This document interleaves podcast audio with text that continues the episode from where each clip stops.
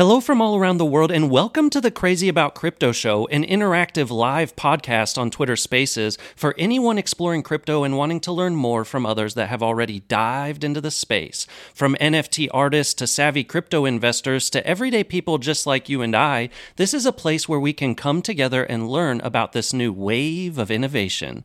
I am excited about today's guest, the undisputed crypto NFT king of Twitter Spaces. I am so grateful that he took a small small break from his shows to come share his crypto journey story with us because I know right before this he had a show, and likely right after he'll have a show as well. In 2017, he uh, started in the crypto space and has been spotting trends in the space ever since. As an early DeFi investor, he parlayed his success into NFTs, and now his CryptoPunk portfolio alone has a current value of over a million dollars. Fractional Art was also smart enough to see this potential and bring him on as a community and marketing manager. Dees Fi, welcome to the show. Hey man, thanks for having me. That was um, the, the kindest and you know highly elevating welcome I think I've ever had. So, well, that's the goal. I always, I do always want to start by taking a minute to just recognize the magnitude of um, people in this space. Sometimes we downplay our successes, and it's so important to kind of hear what we're doing and why it's so important. And what you're doing is really important. So, what I want to do, we always start with the same question on um, this podcast, which is just spending a minute or two explaining your journey into crypto in general. I gave a little backstory about when it started, but what initially drew you into the crypto space um, in 2017? Yeah, so I had known about Bitcoin for a while from my friends who would play RuneScape and sell gold for Bitcoin. Um, I never did it myself because I never wanted to sell my gold in RuneScape. I was one of those kids who just like, well, I was in college, so I guess I wasn't a kid, but I wanted to just like have maxed out gear and then maxed out aesthetics in the game and like flex my status in the game. I didn't really care about money and I didn't know much about finance.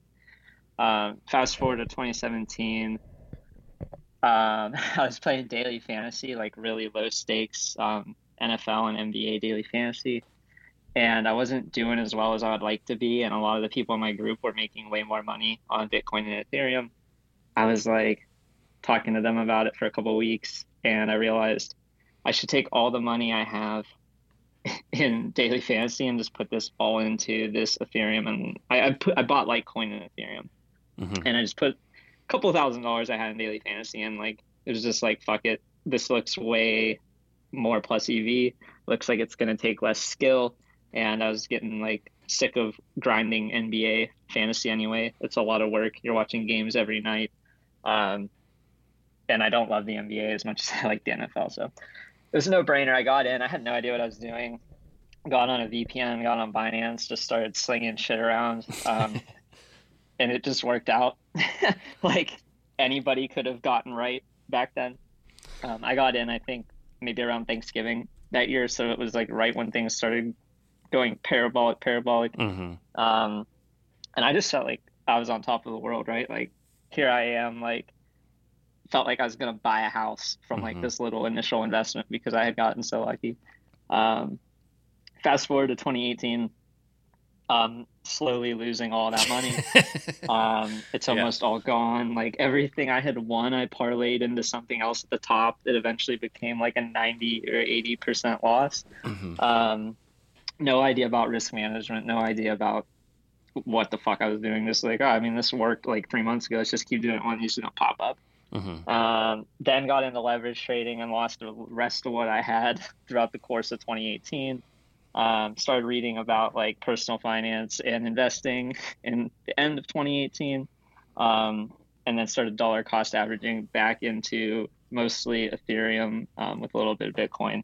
And for like the last year of that, I just dollar cost averaged and kind of forgot about crypto. I was pretty much like thinking, okay, if I just put in some every two to four weeks, this is going to be enough, and um, I can't lose it trading like I did before because I'm too ignorant. Yeah. Fast forward to the pandemic, like we'll just go all the way to there. Um, I'm working from home now, so I'm not in the office five days a week. Um, everything was kind of down in the dumps, and I had some money on the side. Um, so I threw some into Uniswap and just started messing around with like really garbage. It was stuff on Uniswap. I have like a fifty thousand dollar market cap. You plug it in, import it, adjust your slippage to like five or ten percent, and just punt uh, half an ETH or a quarter of an ETH or even 0.1 ETH into just like these really small projects and hope they take off. And you'd go into like telegrams and start talking about them and see if anyone else was looking at the one you were looking at. And you'd like have this Uniswap new listing bot that would come up and say, Hey, this was just listed. And you'd click it and you'd look at the contract and see like, can they mint more? Is this going to be a rug? Um, and we would just ape into all this horrible garbage with mm-hmm. like 0.1 or these small amounts. And it just became like you get a big win and you'd make like five Ethereum off 0.1 or something, and you'd be like, holy shit. And you would just keep entering like 0.1 or 0.25 into all these small things. And I did that all summer, like during the pandemic, basically, just messing around with garbage. And um, then yield farming got popular. And then it was like, all right, let's do some of this. And you're farming stuff as soon as it comes out. And you're like, playing a game of musical chairs and hoping that you don't get rugged and that you get some money out of it. Gas became too expensive for it to really um, be profitable for small players. And I started looking at punks because one of my friends from this space of like buying absolute garbage told me, Hey, I'm buying a zombie punk and you should buy punks with the money we had made from the garbage. And we're like, Oh, okay. I mean, I can't buy a zombie punk. That's way too much Ethereum. That would be like 30 of my Ethereum, which at the time was like 12 grand, 15 grand. It wasn't much. Yeah. Um, so I bought a floor punk for like a thousand dollars. And when was this? What, what September, time? September. September. September okay. Okay. So like punks had just had this little run. They went from like a three to a five ETH floor when I first joined, and I got that initial rush of dopamine of like, oh wow, this is like flipping shit in RuneScape. Like I can buy this for three and sell it for four, and this is pretty like fun. Mm-hmm. um, so I started looking at punks as like these rare items to trade amongst people who wanted to flex status, and I was really slow to start. Like I bought one hoodie for seven ETH. I panicked and I sold them two months later for seven ETH. Like I, I didn't like them. Uh, the market kind of died down after September, like um, November and December, it was there were days where punks didn't even sell, and that wasn't even like a year ago. Did you sell but punks be... for losses at that point? Were you getting nervous? Uh, and no, because I, no? I only had that hoodie. Okay. The only one I had left was this hoodie I bought for seven, and I knew that someone would pay seven for it eventually, and it wasn't that big of a risk for me. Like at the time, I had a lot of sushi, mm-hmm. and I didn't have a lot of punks, so I wasn't like really too worried about this one punk. I was just thinking, oh, when it sells, I'll buy one I like more. Yeah. I think I bought one with a top hat because I really liked the top hats. Um, but around this like December timeframe, January when DeFi went off, um, I started looking at punks again because I had done decently with DeFi. I had a, a good amount of sushi. Sushi went up a couple multiples. I sold it way too early and missed out on like a lot of the upside, but I had some ETH that I wanted to put back into punks. So I kind of went through all my attributes. I had a list of punks that I really liked. And I basically just sat in the Discord like eight hours a day, 12 hours a day, talking to everybody, typing to everybody, trying to figure out like who every owner is, who owns what punks. Like, can I ever get these punks? Like, I had a method to what I wanted to collect. And I was really looking for like, really, it was a, um, I wanted a hoodie with 3D glasses. Um, I liked the pipe because I smoke a lot of weed. So like I was like, okay, I gotta have a lot of pipes. Mm-hmm. And then I really liked albino top hats. So those were the things that I was kind of focused on getting. And it just so happened like in January the developers started to counter offer if you bid on their punks. And they had a lot of the punks I wanted. So I was like, okay, this is my time to like try to get the punks that I want to hold for a long time because I might not have a chance. Like, yeah, I had figured that punks were going to pump at some point because they're these status items. There's only ten thousand of, and there's so many people who've made millions of dollars from DeFi. And I was thinking to myself, like, why wouldn't they spend 10, 20 grand on these punks right now? Like, right. they look so good. You can get good ones. They're cheap. Um, so I was like, in my mind, like, okay, I got to front run them. Um, and I just got lucky and got like two of my favorite punks from the uh, developers one time I bid like I think 11 or 12 Ethereum. They put up the hoodie with the 3D pipe for 14. my heart was racing because I didn't have 14 in my wallet because the way that um, the Punks website works is if you bid, it escrows your ETH. So like I had that bid up, and that was using I might have had like 20 total ETH.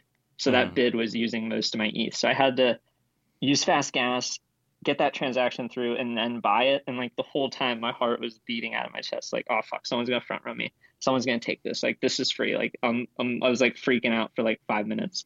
And then when it finally went through and I got it, it was like the best feeling I've had in crypto ever. Um, and it was basically like when I realized, like, okay, once I get these punks, like I, I know which ones I'm holding on to for a long time. These feel like they're a part of me. Like I'm really attached to them. Um, and this is going to be a big thing because other people are going to feel the same feeling I just felt right now. Mm, that's that's powerful. Um, I think you just took me personally down a little bit of memory lane because I got into crypto right around the same time as you. And I have the exact same experience with like Binance and losing a shit ton of money by trying to play the game and try to find the next pump. And um, you know, selling, buying back cheaper, and just getting eaten alive multiple times and losing so much liquidity that if I would have been smarter, I, I would have uh, been in a much better place now. Um, but I think the I think one thing every time I talk to someone that entered around the same time as us, it constantly comes back to eventually you find um, you know that thing or that coin or that M- NFT that you start to realize is going to change your life because it's not like the other things that that have been uh, you know just killing you. Um, you know, I, I bought Chainlink when it was like 50 cents, but I didn't hold it because I was too busy flipping things around, right? Uh, and so, you know, once that happened and I really believed in like the developers and, and what they were doing and I saw the long term, just kind of like you said, you, you felt that and you knew it was going to happen. You start to, instead of becoming, you know, that person that's just constantly thinking, I want to get rich quick, you know, all of a sudden you start to realize, wait, this is kind of more of a long game. Like I know the potential of this and I'm going to stick in it and I'm not going to keep moving around. And I just think it's important for people to hear that story because I went through it. Uh, clearly, you went through it, and basically every other big investor I've talked to that's been in you know more than a few years has gotten to a point where they lost almost everything, and instead of giving up, they used it as a learning experience and kept trying to get better instead of just being like, you know what, I lost all my money, I'm never going back. And I have some friends that joined around the same time that just didn't get back in, um, and now they don't have anything still, obviously, because they weren't around for the last um, that last big bull market that happened late last year.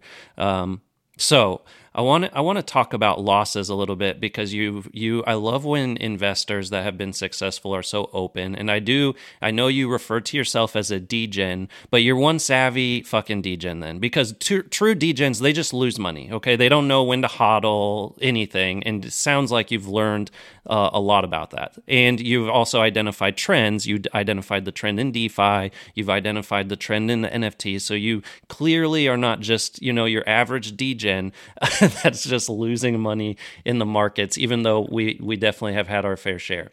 So I want I want to um, see if you someone that's entering either the NFT space and they're like, I want to flip up to a punk, and they have these big goals and they're getting in really stupid bets because of that. I just want to see if you can give or shed light on any sort of advice, someone that's new to the space, because we have so many new people because of NFTs and it's so f- awesome. But I don't want to see, you know, what happened to us if we can avoid it. I, I want to see people doing well in the space. And so, is there anything that has has anyone ever asked you, and what's the best advice you can give to someone that you know they're doing well and then they lose like half of their uh, liquidity because they made a stupid bet, and then they're like, I gotta go all in on another one, and then they lose everything. So, is there any advice we can give someone um, to try to help them prevent doing that?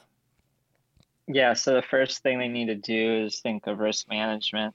Um, there's someone in the crypto space called Crypto Cred who has a bunch of articles rel- relating around trading and investing, but he has a specific one on um, just basic risk management principles and thinking of bet sizing when you look at a term of your overall portfolio and what you're getting into. Um, but I think for people starting with a little bit, they need to be honest with themselves and say, is this risk capital that I want to speculate with on short term time horizons to try to rapidly compound into something big that I can easily replenish if it's lost? Mm-hmm. Or is this money that I need to DCA and invest in my future for? And there's two different routes they would go down depending on that answer right there. Mm-hmm. Um, if they're someone who's looking at short term time horizons and looking to compound as much as they can as fast as they can, it seems like they need to keep their ears to the ground and stay on top of all these projects that are minting and take little shots at each project that they think has like higher upside like do research on the team look at the discord look at the numbers of people in the discord um, how many people are in there for the drops what like what amount of holders are there um, i use nansen ai which they recently did a NFT platform, but they have a bunch of analytics on collections. You can go and see top holders. You can see flows of basically from their wallets to see are they adding or are they dumping. Um, how many have they dumped in the last seven days, like last 24 hours, things like that. You can see how concentrated the ownership is. Like Bored Apes, one of the things I really like about Bored Apes is how distributed they are. Mm-hmm. Um, and I think that basically, when you're looking for those short term flips, you're just getting in, you're doubling your money, tripling your money, making making what you put in, get that out ASAP so that your cost basis is zero, and then try to get upside with what you have left, um, and then compound into other things when when you win. Yeah. If you lose, th- there's a very high opportunity that you just lose everything too, and if that's that's something you need to recognize. Like if you're trying to flip up to a punk in a month, you're going to get opportunities where that flip doesn't work out and that you could liquidate yourself. So it's like from the risk management angle, if you have you have to have a principled risk risk management perspective and you need to know ahead of time what your plan is so that if you're taking losses on the small degen stuff like flipping mints that you know that that's part of an overall plan because when you hit a win it is going to you know make up for all those losses and then some I love that. And I think um, that was kind of my mentality too. I think you really did a great job of um, of phrasing that in terms of a sense of don't like when you're trying to flip up or if you're trying to make quick trades to make money you are in a sense gambling because you, no one can really time the market. You can do a lot of research and try to figure out what's going to do well and then you can just get laid out flat um, from from all that research you did and you're like what just happened to me? But if you were if you were using money that wasn't your life savings it's not going to kill you. You know i one thing when i was investing in 2018 when all the ico craze was going on i was like i had a few projects that went to zero and i lost everything but I continually, you know, I was never leveraging my liquidity that I had. Like I could lose some, and I used those as learning opportunities instead of giving up. And I think uh, that's a big thing. I think you're right that you you got to be careful with your risk management, and when you're betting on things, you know, find the more established projects that do really well. And if you want just consistent gains, you know, keep it in Ethereum. It's not going to go anywhere. But if you want to take more risks, then there's those opportunities, but you have to be realistic with yourself about what could happen. And I think you did a great job, DeesFi, of kind of laying that out. And I think that that is um, that that's powerful. I think people new to the space need to hear that, and I appreciate you taking time um, because ultimately the goal from this show is that people can learn from our experiences. All right, so I want to talk a little bit about this last weekend because your big bet is in punks, and punks are going crazy. Uh, at the time of this show, it's August 2nd, and punks have just kind of hit a new epic floor. Um, so it's, it's, so exciting. I know you've probably seen it when, you know, there's you're going to see. Um, more capital flowing in. So uh, I'd love to just have you talk a little bit about like the excitement that you felt this past few days. I've tuned into a couple of your spaces and I've been able to hear, you know, you know, Farokh buying one live and stuff like that. It's been a lot of fun. Um, but I'm curious also where you see like the future of punks going. Yeah, so this weekend's been fucking crazy. Um, the way I would say I see punks going is two ways. Um, short term, and I think we're already seeing it today. Like they're gonna correct, um, in my opinion, because there's no other institutional buying coming in that's to have the buy pressure that we just saw immediately. Like even if people do follow them, it's not to be instantaneously. And there's a lot of flippers. Like when I'm, I watch most of the punk sales as many as I can. It was hard to keep up this weekend, but um, a lot of what I'm seeing is people buying and relisting like 25% higher. And I I did it myself this weekend and sold a few. I mean, it's something that it, it's an environment for speculating. Um, but what happens when the buying pressure stops is that the speculators want their liquidity back and they'll take losses just to get it back. So you'll see them undercut each other, and you can have a you know scenario where the floor goes from 35 to 30 because two people are trying to sell one punk, and depending on the NFTX pool and a few other variables, like it it can go down really quick. Um, so the most bullish thing is like Three Arrows Capital is buying, hmm. um, mm. or at least from the very least, if you look on Nansen at the wallets that bought, um, they were funded by the Three Arrows Capital wallet. So if they weren't buying, it was the entity buying through Three Arrows, which either way is pretty bullish for me. Mm-hmm. Um, and that to me signals that, and we've been thinking this for a while that like at some point maybe a punk would be like a DeFi Lego, like an NFT DeFi Lego because it's maybe a little more composable because of how big the collection is and how much they're worth. Um, and if they, they bought floor punks too, right? Like they didn't buy ceilings, like they didn't go buy zombies. Is a it was a very calculated thing, like buying all of those in one block, paying a five ETH gas fee. Um, th- there's a reason they bought floors. Mm-hmm. So I think that, I mean, that lifts the whole tide of the collection. Yeah. If floors become something that is uh, a yield generating asset or something that you can leverage up, like that makes it better for ceilings too, because just more money coming into these.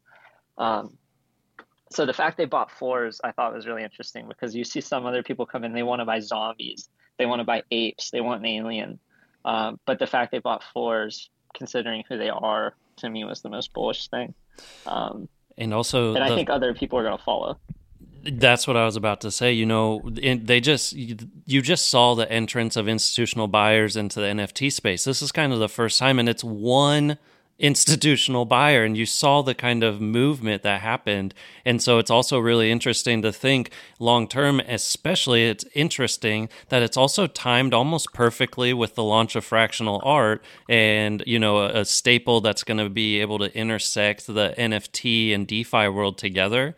And um, i think it's so interesting and fascinating like you said that it's becoming kind of a lego. There's some people that may think oh there's only the the unique holders are much lower. It's never going to be a true like decentralized community. And uh, I think I woke up this weekend and realized that's fine. That's not what punks are. They're not a decentralized community. They're fine art. And that's what, you know, an institutional buyer, they may collect a ton and it's going to be impossible for people to get uh, a 50% ratio of punks because there's a lot of institutional buyers that are strong hands and not just weak flippers trying to make 10%. And so, um, one thing that I was curious uh, with you being in um, kind of the fractional art space is maybe talk a little bit about the power of what just happened for. Uh, uh, something like fractional art? Yeah, I mean, I don't even think I realized the power of what happened, honestly, for fractional art. Because right now, it's a lot of us that are just putting up our own collections and seeing what happens. Um, we are trying to build the infrastructure for people to come in and do whatever they want with it. And if there's any um, opportunity for these bigger players to use our platform to get liquidity out of their collections. Like it's a win for everybody. It gives collectors a way to get in with smaller um, amounts that, you know, a lot of what we're seeing across all these collections is people buying like one Ethereum or less worth of the basket. And it's just a, pe- a bunch of people who are getting like really small exposure to stuff that like they would never be able to touch otherwise, like a one of one XCOPY or a full art block set or a pegs or I uh, I put up a hoodie pipe with a mustache or uh, handlebars, and people are loving that. And it's like these are people who couldn't get a punk otherwise, and their options are kind of goes back to what I was saying earlier about options being between like someone who's DCAing as an investor and then someone who's speculating on the short term stuff. But if you want an option to DCA as an investor into things right now before fractional, all you really had, in my opinion, was like NFTX and NFT20.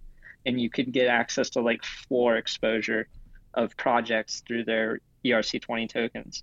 But you never got exposure to like a direct one of one, like, which I think unlocks a whole nother market for like higher end things that aren't floors, especially for punks and um, like our box. Like we've seen the Grail Fidenza.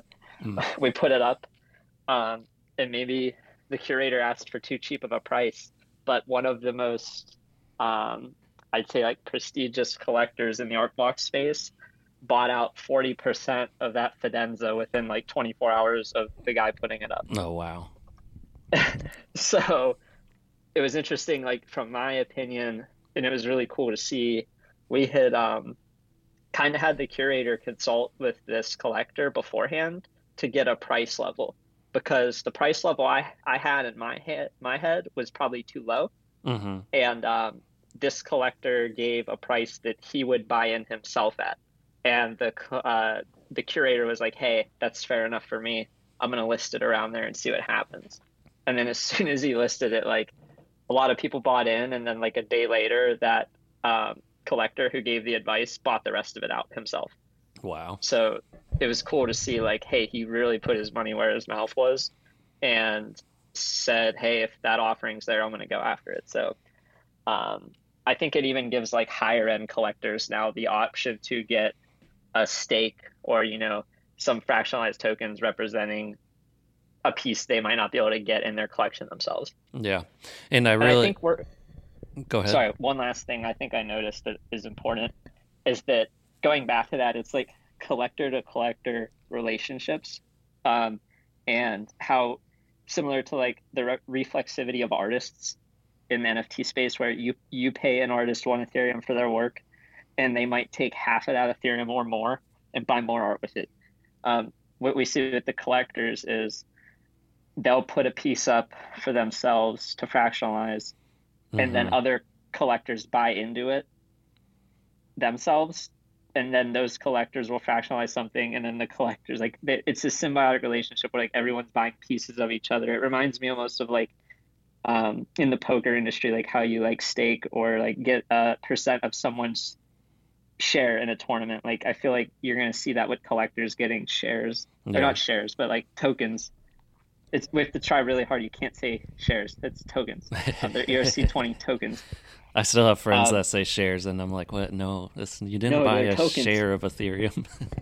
exactly. So yeah, uh, always working on my wording, but yeah, the the tokenization I think of collections, and then the way for collectors to get different pieces of each other's collections is going to be a big thing that I didn't realize the potential of until last week. Yeah, I um I really appreciate you saying that because I think it also gives, well, a couple things. Number one, you're going to start to see some of these big uh, if you go to and look up, you know, the top 10 NFT artists, you're going to start seeing some of the works and you're already starting to see it. But once the institutions come in, it's going to get nuts. You think that, you know, the Beeples and the Fewos and the Hackataos and all those were high in March. Just wait until institutional buyers start sweeping up the floors of all their artwork. It's just going to be insane to see what happens. Um, I'm excited to see it. I think it's going to be a similar feeling that we saw this weekend with uh, the the punks because those those artists have created a brand that is respected, and it also gives as a either a collector you now can um, in fractionalized art you can get a piece of that action too. You can have a small piece of the pie of something that as institutional investors come in is just going to drive the price up, um, and then at the same time you can also as an artist have something to aspire to. You want to build that brand organically, like all of those artists have, and it doesn't happen overnight. I always talk about Fewo selling his first painting uh, over less than a year ago for eight hundred dollars, and now they're selling for five hundred thousand dollars. So it doesn't happen overnight, but when it happens, it happens big, and to just keep grinding because you can be the next big artist, but you gotta you can't just you know shill your way to it. So keep working hard and make sure that you're always doing um, those little things, but you can get to that point with a lot of hard work and building the right type of community around you. And speaking of community, we're going to head into the last question before Community Corner. If you've been enjoying this conversation, please retweet so more people can hear DeesFi when we start um, Community Corner here in just a bit. And also, if you have a question and want to come on stage, I already see several people requested. I'm excited about that. DeesFi is always so good at interacting with the guests. So please request so we can bring you up and you can talk to DeesFi about your question. The last question for the podcast that I wanted to talk about, Dees, is your journey in Twitter Spaces because you have become one of the most forefront people um, in this community that is hosting and constantly bringing new people into the space and learning about new projects. And I just wanted to hear about that journey a little bit um, and all that time you put into those marathon Twitter spaces, you've kind of already hinted at before the show, but just like what motivated you to kind of uh, fill that void that was in the community? Yeah, so um, I guess I can talk about what we went over before the show real quick. I had just mentioned that um, I started Twitter Spaces because my friend would host a space on his drive home from work. I would join the space and we would just bullshit about the day. It wasn't even about NFTs. He he didn't even know about NFTs, and we just got him to mint his first art block like during one of these spaces. Um, but one day he couldn't host it. I hosted it. I was like, oh, this is kind of cool. I kept it open longer, and then I realized like hey, I can just open up the space anytime I want. And it's like I'm going to a virtual bar with all my friends, and anyone can just pull out their phone and they're kind of at the table with me. And whether they like to drink or smoke or just bullshit about anything, you know, we can just talk about what's going on and vibe out. And I would just do it as a way to have noise on in the background while doing things throughout the day related to like NFTs and crypto. And it quickly just became a way bigger thing than I ever thought it would be, where now we open it up and we have a full stage within a few minutes and we're talking about everything. Everybody's watching for alpha. Everybody's looking for news. If anything comes up, people share it in the space. It's like almost having a radio on in the background with alerts that come up with relative news in the space that you don't need to keep your eyes peeled on. Yeah. So I'll have like one AirPod in while one's charging. Normally have to do that to, to have spaces this long. Um, the other option is to buy another pair of AirPods. But um, I normally have one AirPod in, one AirPod out. Then I'm doing other things like responding to DMs. I'm in the fractional Discord all the time. I'm always DMing and talking to people in the community, um, seeing what's going on. Like the space is up in the background, and then things happen, and then we come together and start talking about it. We get hyped up. We got a lot of love in there. And I love giving people a platform who don't really have the opportunity to always have a platform. Like, as long as you have a couple mutual followers, or I know the icon collection or the profile picture collection that your profile picture is from, I'll let you on the stage. We'll see what you have to say. Mm-hmm. Um, we're pretty self selective. Like, we kind of vibe check at the door. If you have a bad vibe, the people on the stage will call you out. Like, I don't even need to say anything at this point because the other people have mm. caught on so much and policed the place so well that like if someone comes on and is at a base, you know, they get talked down pretty quick, and it's just crazy to see. Yeah. Well, there's a lot of uh, as you build this community. It's so cool that you've almost created because you do have kind of the same people. It's almost like a moderator in a Discord that come up and kind of help moderate and make sure that things are staying in a positive, good vibe. Um, I love you even put Lindy vibes when you get on there because you know you're constantly wanting to help the space. It's not a negative space.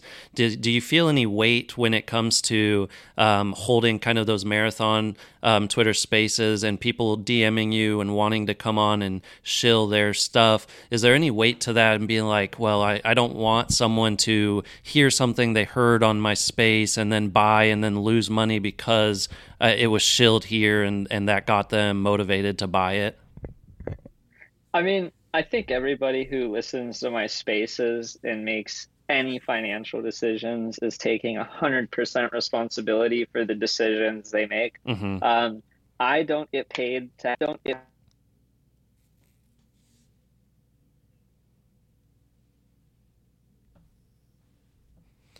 We lost Twitter Spaces here. Hold on one second. I'm going to back out and then we'll rejoin. And hopefully we can get back in.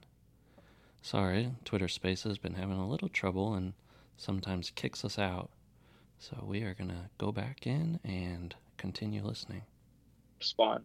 Um, because that's not what we're about. At the end of the day, it's like I want to bring people that I can vet first in a space, then up to show their things. Like a lot of things come up because they're recommended to me through people I vetted, or they're recommended through people who come up on stage themselves and talk to us about it really quickly, like in a what do you want to say, like organic way. Yeah. It's not like um, I I would say like the only space that even came out around a DM that was kind of cold, but someone I mildly knew was like the Goblin Goons.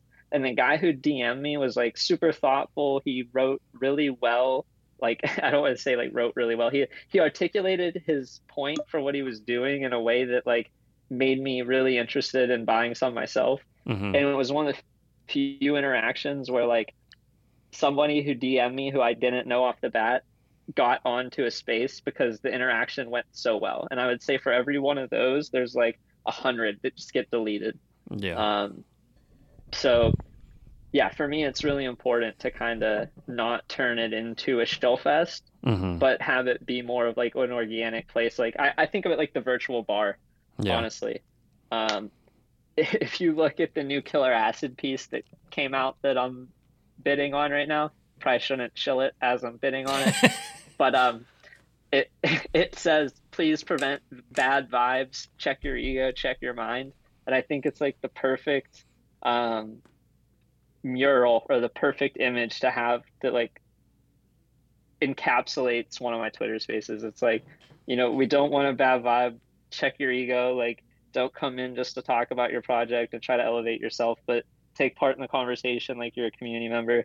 Take part like you're one of us and just be a person instead of trying to just like show us your art and make us buy your stuff. I love it.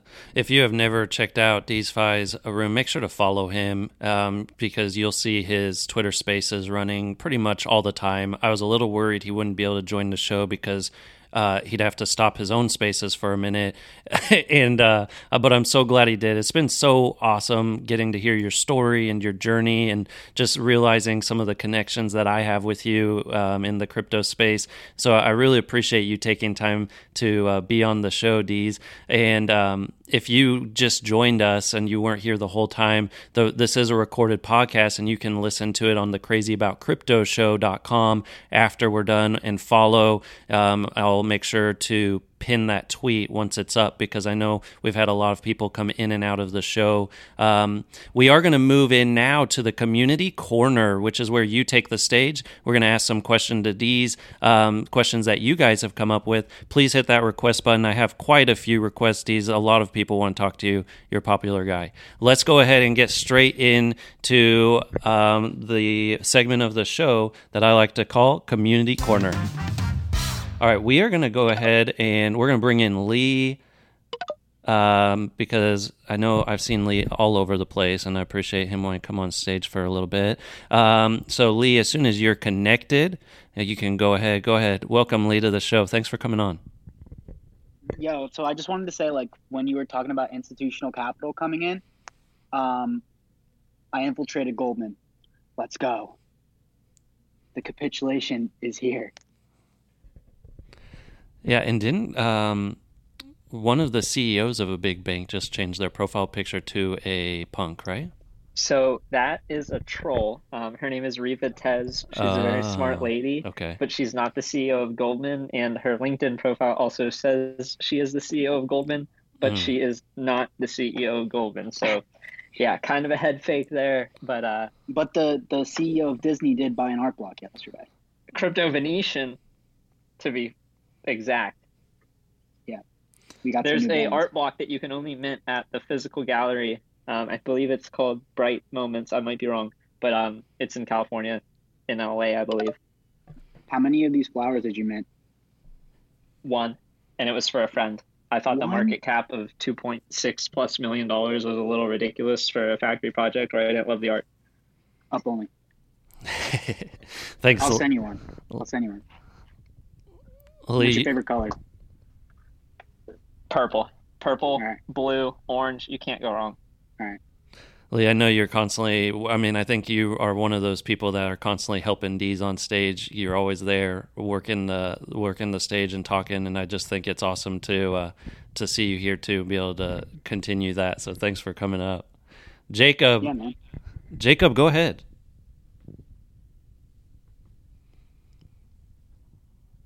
Hey, thank you for pulling me up here. What's up, Dees and Lee? Got Lee, the resident DJ over here, bust some jams. Um, Dees, I just want to talk about. I saw earlier this morning uh, you posting about it, dude. A punk sold for seven ETH. Like, what, what the hell's going on there? I feel like those conversations between uh, collectors, like you're saying earlier, is super essential. So bots don't just like scoop up bottom floor when someone tries to make a deal for a buddy. I was just I woke up and saw that and was like, oh, someone someone's punching their computer screen today. Yeah, so uh, we we try to. It, it's hard to educate people on the technicalities of the punk website, but basically, what happened, from what I could gather in the punk chat, is that one individual made a deal with another individual that I don't understand the other parts of the deal, but there was going to be a transfer of seven point seven seven Ethereum for one CryptoPunk. And the way they went about doing it is the completely wrong way of doing it because of the way the punk's contract works. The way they did it was that individual A bid 7.77 on individual B's CryptoPunk. And then individual B sent a transaction that says, I want to accept this bid. Well, when he sent the transaction that says, I want to accept this bid, a bunch of bots watching the mempool were like, oh, hey, look at this punk that's going to get accepted for 7.77 Ethereum. We better front run it with 7.7700000001 Ethereum. So then they send a transaction for that amount, front run the guy, and then get the punk, um, and then the guy doesn't get the deal. What they should have did, and what anyone should do if you're trying to send a punk to somebody and only that person for a small amount of money or smaller amount of money, is to offer it for sale and then paste the individual's address into the address box so that they're the only person who can buy the punk for the price you listed. Uh, do never to not ever accept a bid that you think is under market value because there is likely a bot that also thinks it's under market value and you're not going to win. Wow. Do you see is that happening more and more often? Um, since March. Before yeah. March it was really not a thing.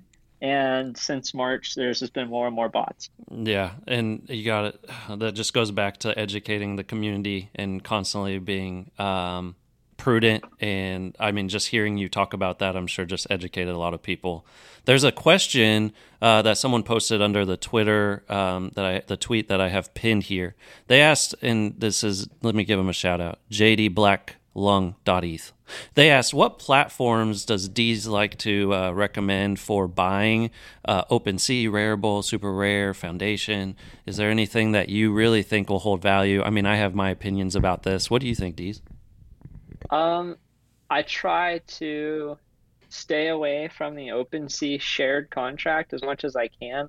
Uh, but I, I use their platform to buy NFTs the most often. Um, what that means is like I don't recommend that like artists deploy it directly from there. Uh, there's some issues with like freezing the metadata and some um, concerns about the longevity of the I don't want to call it like on-chain health of the underlying asset or NFTs. But um, I I tend to see a premium on super rare pieces. I'm not sure if it's just because they're more curated or they're the most OG or what. Um, but I collect on super rare. I collect on Foundation. Though I've heard some gripes about um, the Foundation platform and how they don't help their artists as much, and how you know their rake is pretty high, or the, the amount of the percent they take from artists is pretty high, uh, in my opinion. Uh, but there are a lot of good artists there. I I don't really use anything off Ethereum layer one. So like I don't use Hen on the Tezos network. Um, people ask me that all the time. Um, but I'll go anywhere. I, I, try to stay away from any site that requires me to make a account and um, like uh, with an email account. If I can't use Web3 and just connect my MetaMask wallet, um, there's like a 95 plus percent chance I'm not going to buy on the site. Um, I really don't like Nifty Gateway. I've only bought two pieces ever, I think, on there, maybe three. Um, and it's only because people I like end up having to go there because of their reach.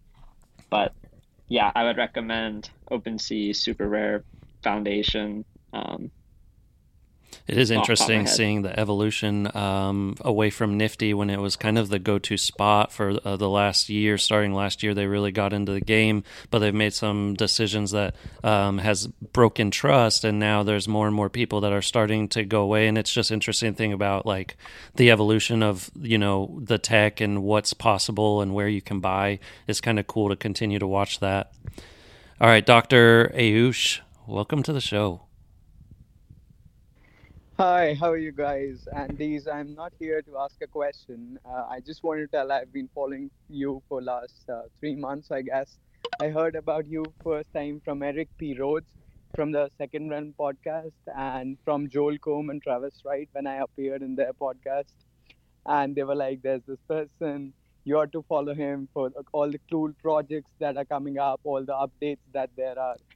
So I have been following you since then and you have been doing an amazing job helping out people helping out uh, uh, collectors even even creators a lot and thank you for how you're contributing to the whole community just wanted to thank you and that's all It's actually crazy seeing you up here, Doctor. well, Ayush. thank you very much. As soon as he said that, the Bad Crypto podcast, I actually listened to that episode that you were on, uh, Doctor, and you. Uh, that was a fun show to listen to.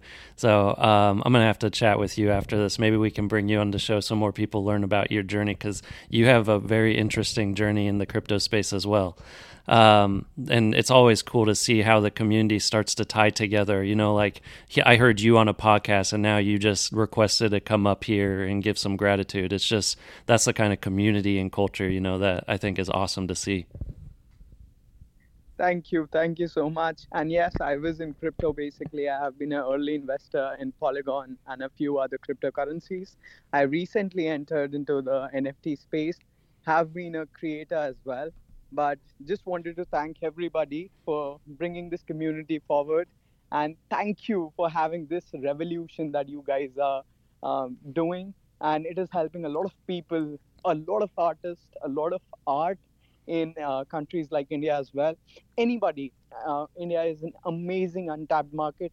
Anybody out here who needs help with marketing, who needs uh, to be part of the Indian market, you can directly follow me on Instagram or anywhere if you want. Uh, it's Dr. Dr. Ayush Gaur, and I'll help you out with the new market as well.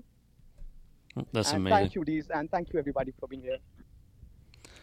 Dees, I think that also just kind of goes to Thank show you. the reach that that this platform allows you to have, right? Like this international platform that people that you may not even have met are able to come up and be like, "You're really helping change and influence." Um, you know, things that I've been doing in the space. That's got to be crazy to just to just like just think about. Yeah, man, and every every single person on CNBC talks about Square all day long, and it's like two and a half times the valuation of Twitter. So do with this information what you will. Lee Lee, for people who don't know, is one of uh, someone I would call like a hype man, and he also really likes Twitter. So he makes it a point to bring up um, the Twitter shit every single time we have a space. So for for people It's in definitely here, not financial advice, though. I'll tell you for that. people in here who are like, what is Lee talking about? Who is this random person on stage? That's some background on Lee and what he brings to the party. yeah, Lee, and yeah, Lee, go ahead, D info. I was just gonna say, yeah, Lee Lee is definitely one of the folks that we see a lot in our, the Twitter spaces with D's, and we like the Lee, but he is very he is a hype man. That's a good word. We need it though, like the energy. The energy is contagious. And when you're staring until your eyes bleed at NFT stuff for 12 hours a day, like that energy is great to have. And whenever there's a lull, right? Then you see uh, someone's like, "Who's gonna come up and say something?" And then Lee's like, "Boom!" Right there, he's got something to say. And so that's that's something that ev- you know a strong Twitter Spaces needs. That's more built around like round tables, uh, because you need someone to keep the conversation moving. Otherwise, it gets awkward, and people just are like, "Okay, I'm gonna peace out of here." There's got to be a better space than this. I mean, that's just like the that's kind of like the unique aspect of this. Like everybody brings something unique to the table, and everybody has like a different perspective and approach to the space. And then when you combine everyone, like it just it just makes for like this incredible experience. Mm-hmm. Um, I wanted to um, see D info. I know you had come up here. Uh, did you have a question, or were you coming to hang out? Well, I had to get you up here because you were here and d- leading the pre-show. If you guys missed it, um, hopefully I'll have him up here again. He's always also uh, making his rounds on spaces and being like a huge community leader. Uh, what's going on, D info? Oh yeah, there's this funny thing I find with Twitter Spaces where you have this thought you want to say to one conversation and you request, but then by the time you're brought on, it's like 10 minutes ago, so it's no longer relevant. yeah. But I, I, I, will stay on if, if there's not need to kick me off in case it happens again, since I was pre-show host or whatever you want. But that was what the request was about. And one of the previous conversations about um, yeah, the the punk that got sold, I was going to say something, but it's not so important. So it is interesting. I've been in the same position where I'm like, I have something of value or I want to bring to the stage, and then it's just like you're sitting there, and I know some people are sitting on requests, and I want to apologize because I think uh, as a Twitter Spaces host, there is like that that power of like bringing bringing people up stage. That's not always the f- most fun job because you know you're missing someone else uh, that wants to come up. And so I want to apologize because this is by far the most people I've had requests, and I definitely am probably not going to be able to bring everyone up. But uh, you probably deal with this in your room. How do you deal with you know when people are requesting to come on stage and you can only bring ten? Um, is that is that something that's like that is something that weighs on you? Like i want to help everyone get a chance to speak but I, there's no way to bring everyone on stage. Yeah so there's a couple methods to my madness here. Um, one of the things is i try to have a good mix of um, like diversity on stage. So if somebody raises their hand who is like an artist and we just have eight degens up like i gotta get the artist up um, over at degen or like you know sometimes have people from the traditional area who have their hands up um, and they might be involved with traditional companies but they don't really know much about crypto so i try to get them up like especially if it's a company i know that they're involved with. Um, we've had some interesting people come up where it's like unexpected. Like we've even had the head of the Twitter product come in and talk to us about the app we're using, and he's getting kicked out by the fucking tw- Twitter app, just booting him. And it's like, see, like even the you head could not have product, made that up. You there was no way you could have made that up. No, like even the head of the product is getting kicked out of his own app when he's trying to join the stage, and it's like stuff like that. Yeah, um, I I got to get those people up. If um I notice some people haven't talked for like a half hour or longer, and I see a queue of people, like I'll just boot someone mm-hmm. and then bring someone else up stage, and then like sometimes I'll DM an apology and just say like, "Hey, just had to cycle the stage or something." Um, no one ever really gets mad at that. Yeah, I but, think definitely having people realize the the kind of the magnitude of the scale also gives a little empathy of like, uh, you know, if I need to get kicked off stage so other people can come up, that's uh, that's probably fine. I already was up there for. And it's never permanent. Like you can always just if they had something important to say and you kick them off, like you can just kick the person you just let on and get the person back on to finish what they were saying. Like it's it's a reversible and low consequence decision, so it's not yeah. something I, I, I weigh too heavily. How many people? Um, uh, how many people are kind of on your list of like as soon as they request, they're coming up because they're just they've built such a strong relationship with you and they help your show out so much. I mean, the list is longer than the slots on stage. Yeah, so, really. Yeah, we have to be probably a little thoughtful. Uh, but most of the time, the good thing is like since the list is so big, there is um, normally at least a couple of those people ready to come up and bullshit at any time, um, and they're not normally all on concurrently. Yeah. Like, just the people up here right now, like Jacob Lee and Dinfo, like if they ever raise their hand and there's space on stage, like that's like an instant accept. Like you don't think twice. Um, and then there's people in the crowd right now who like they're not always on stage, but they're always welcome up. Mm-hmm. Um, and they have been at some different points, like Richard. You know, Jake's on stage a lot. Um, I know I, I see Video Game Freak up. up there a lot. Yeah, Video Game Freak is up there a lot. Um, Eric, the photographer who has the eight picture in the audience, he's came on Spaces and talked about his pieces before, but he listens a lot. Um, I mean, I'm going through the audience right now, and it's like a lot of people a lot of people I would instantly accept up here, like more than 10 mm-hmm. So it's just a matter of who wants Them to talk adding at what extra time. spots too. All right, so uh, somehow I got the microphone. I'm not sure who I bumped, but uh, I I'll gladly talk. Um, yeah, I was. Uh, I brought you up, Adog, partly par- partly because someone in the uh, the tweet that I sent out said something about asked a question about photography in in the NFT space. I thought you'd be a good person to bring up as we start talking about that. I'm going to do one more question. If you have a question, a dog, and then I'm going to finish out the podcast, and maybe we can stay on for a little after show. Sure, sure. Oh shit, Um, this is a podcast. That's right, Lee. I guess this is my first podcast. Shit. Um, so my question is, uh, have you guys seen what uh, Solana has been doing with uh, Lollapalooza and how they're trying to onboard new people? Have um, and what are your thoughts on that?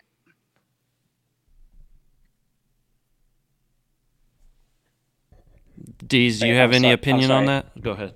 Can, can you repeat the question, Adog? I'm so sorry. Yeah. Uh, so Lollapalooza, they uh, they they pretty much uh, what they've released a handful of NFTs uh, on the Solana network, uh, on the Solana blockchain, and uh, I, I was curious as to as to like uh, your, what your thoughts are on their approach to onboarding new people. Because you could go to their website right now and purchase with crypto or with a credit card. You know, like you could get a That Steve sounds Aoki ideal. right now where he's jumping off the stage throwing a cake in somebody's face. Yeah, I need to um, look into it. So I didn't really realize that Lollapalooza had NFTs, and I didn't realize they're on Solana. Um, I definitely own some Solana NFTs. I'm looking at it right now. Get NFTs from your favorite artist. Um, Five million dollar creator fund.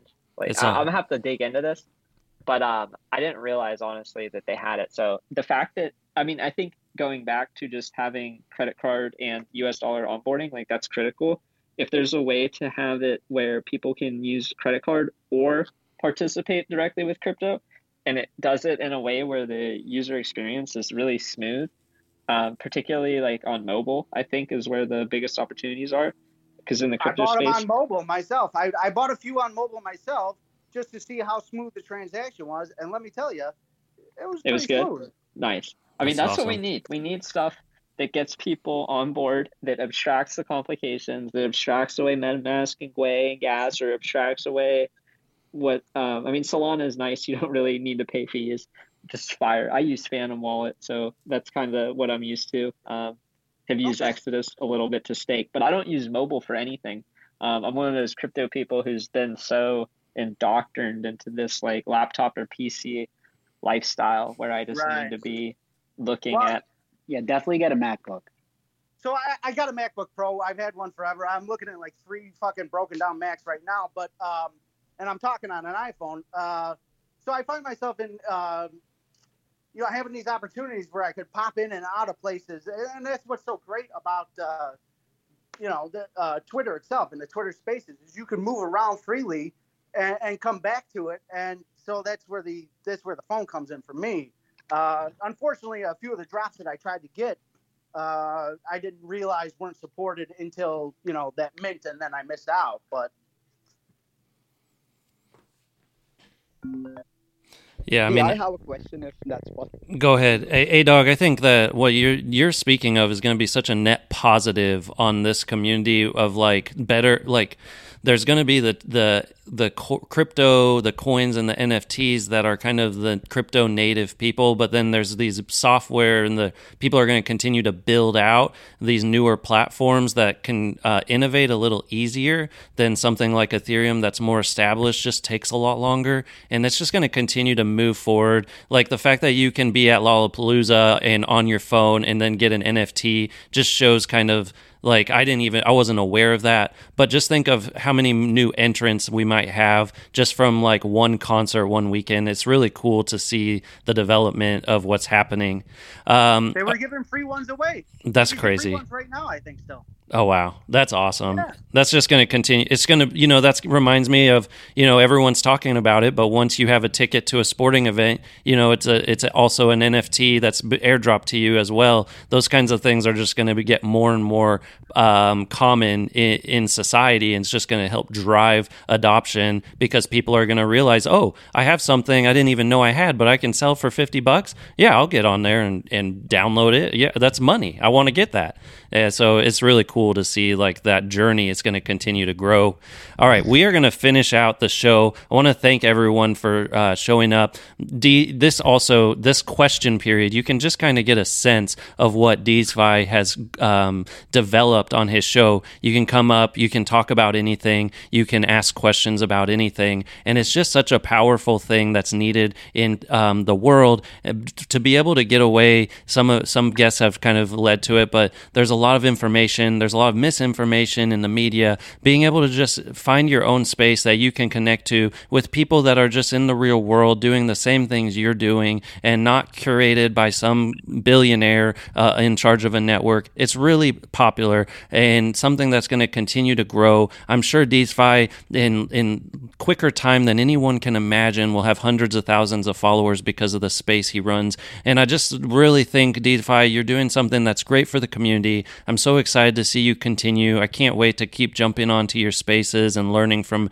your guests and just conversations, just a relaxed place to hang out. And if you haven't checked him out, make sure to do that. Go to DeesFi right now and follow him. I know a lot of you probably actually probably found me through DeesFi. You probably saw him coming uh, on stage and talking, and then you showed up here because of him. And I just want to say thank you to I'm I'm doing something a little different. I do a podcast that is live and interactive with people in the crypto movement, so that you can learn about them. You get to see Dees all the time, but maybe you have never heard his story and his journey. And I think there's a, a need for being able to just learn about the personal connection you probably have with some of the leaders in the space. So that's what we're going to continue doing on this show. So if you enjoyed that, please also follow Crazy About Crypto Show, and we'll continue to bring these shows forward. We try to limit it to one hour, so it's not uh, it's not like a marathon. You're not just run walking into the bar like Dees' space. You're kind of just it's more of like a podcast feel. You're getting to um, hear get someone that's uh, really influential and getting to learn about them.